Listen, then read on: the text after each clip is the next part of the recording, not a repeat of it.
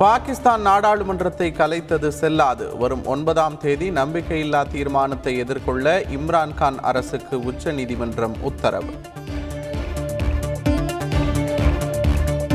வெளியுறவுத்துறை அமைச்சர் ஜெய்சங்கருடன் முதலமைச்சர் ஸ்டாலின் தொலைபேசியில் பேச்சு. இலங்கையில் பாதிக்கப்பட்ட தமிழர்களுக்கு உதவ வலியுறுத்தல். தைவானை சேர்ந்த ஹாங்ஃபோ நிறுவனம் ஆயிரம் கோடி ரூபாய் முதலீட்டில் தமிழகத்தில் தொழில் துவங்க ஒப்பந்தம். முதலமைச்சர் ஸ்டாலின் முன்னிலையில் புரிந்துணர்வு ஒப்பந்தம் கையெழுத்து. தமிழகத்தில் எம்பிபிஎஸ் பிடிஎஸ் படிப்புகளில் இருநூற்று தொன்னூற்றி ஆறு இடங்கள் காலியாக உள்ளன. மருத்துவ கல்வி இயக்குநரகம் தகவல்.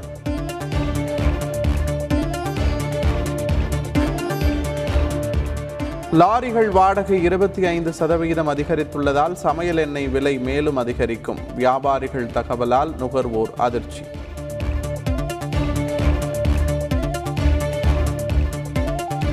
மின் சீர்திருத்தங்களை மேற்கொள்ள தமிழகம் கூடுதலாக ஏழாயிரத்தி ஐம்பத்தி நான்கு கோடி ரூபாய் கடன் பெறலாம். மத்திய நிதி அமைச்சகம் ஒப்புதல்.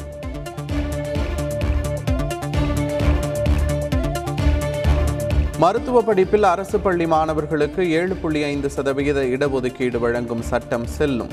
சென்னை உயர்நீதிமன்றம் தீர்ப்பு.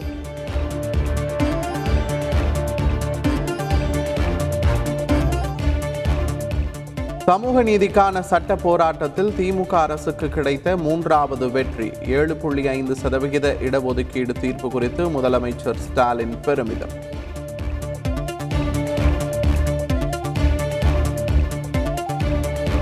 காவல் நிலையத்திலிருந்து ஜெயராஜ் பென்னிக்ஸ் ரத்தத்துடன் வெளியே வந்தனர். சாத்தான்குளம் தந்தை மகன் கொலை வழக்கில் தலைமை காவலர் நீதிமன்றத்தில் பரபரப்பு சாட்சியம்.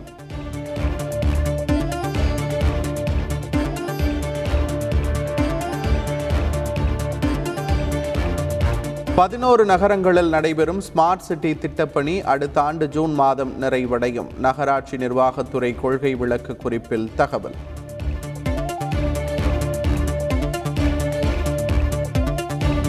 சென்னையில் நாற்பது புள்ளி எட்டு பூஜ்ஜியம் கிலோமீட்டர் நீளத்தில் அமைக்கப்படும் மழைநீர் வடிகால் பணிகள் நடப்பாண்டிலேயே நிறைவடையும் என சட்டப்பேரவையில் தகவல்.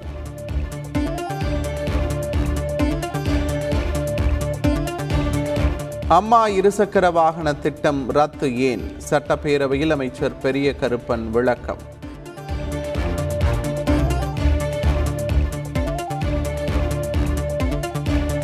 ராஜீவ்காந்தி கொலை வழக்கில் ஏழு பேரையும் முன்கூட்டியே விடுதலை செய்ய கோரி நிறைவேற்றப்பட்ட தீர்மானம். குடியரசுத் தலைவருக்கு ஆளுநர் எப்போது தீர்மானத்தை அனுப்பினார் என சென்னை உயர்நீதிமன்றம் கேள்வி.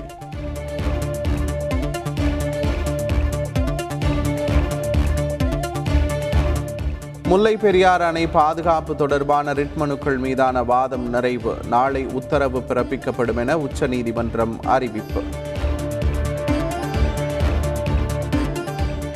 கும்பகோணம் மாநகராட்சி திமுக கவுன்சிலரின் தந்தை அடித்து கொலை. வீட்டில் பணம் நகைகளை கொள்ளையடித்த போது கொள்ளையர்கள் வெறி செயல்.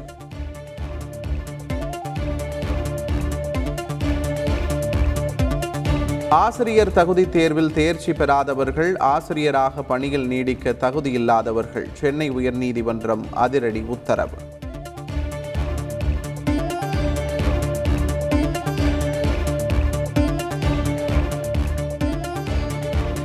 நாடாளுமன்றத்தின் பட்ஜெட் கூட்டத்தொடர் நிறைவு. இரு அவைகளும் தேதி குறிப்பிடாமல் ஒத்திவைப்பு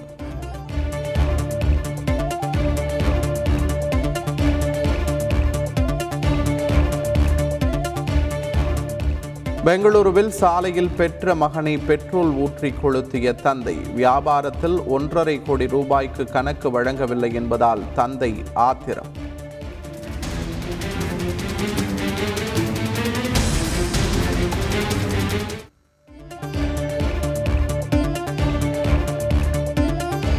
ராமேஸ்வரம் மீனவர்கள் பன்னிரண்டு பேருக்கு காவல் நீட்டிப்பு. இரண்டு கோடி ரூபாய் ஜாமீன் தொகை செலுத்தினால் வெளியே வரலாம் என்ற இலங்கை நீதிமன்ற உத்தரவால் அதிர்ச்சி.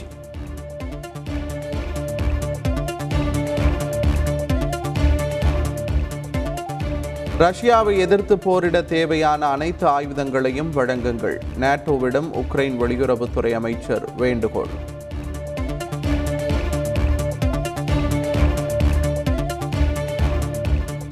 பொருளாதார நெருக்கடியால் இலங்கையில் ஆட்சியை கைப்பற்ற எதிர்க்கட்சியினர் முன்வரவில்லை. தந்தி டிவி பேட்டியில் ஆளும் கூட்டணி கட்சி எம்பி முஷரப் தகவல்.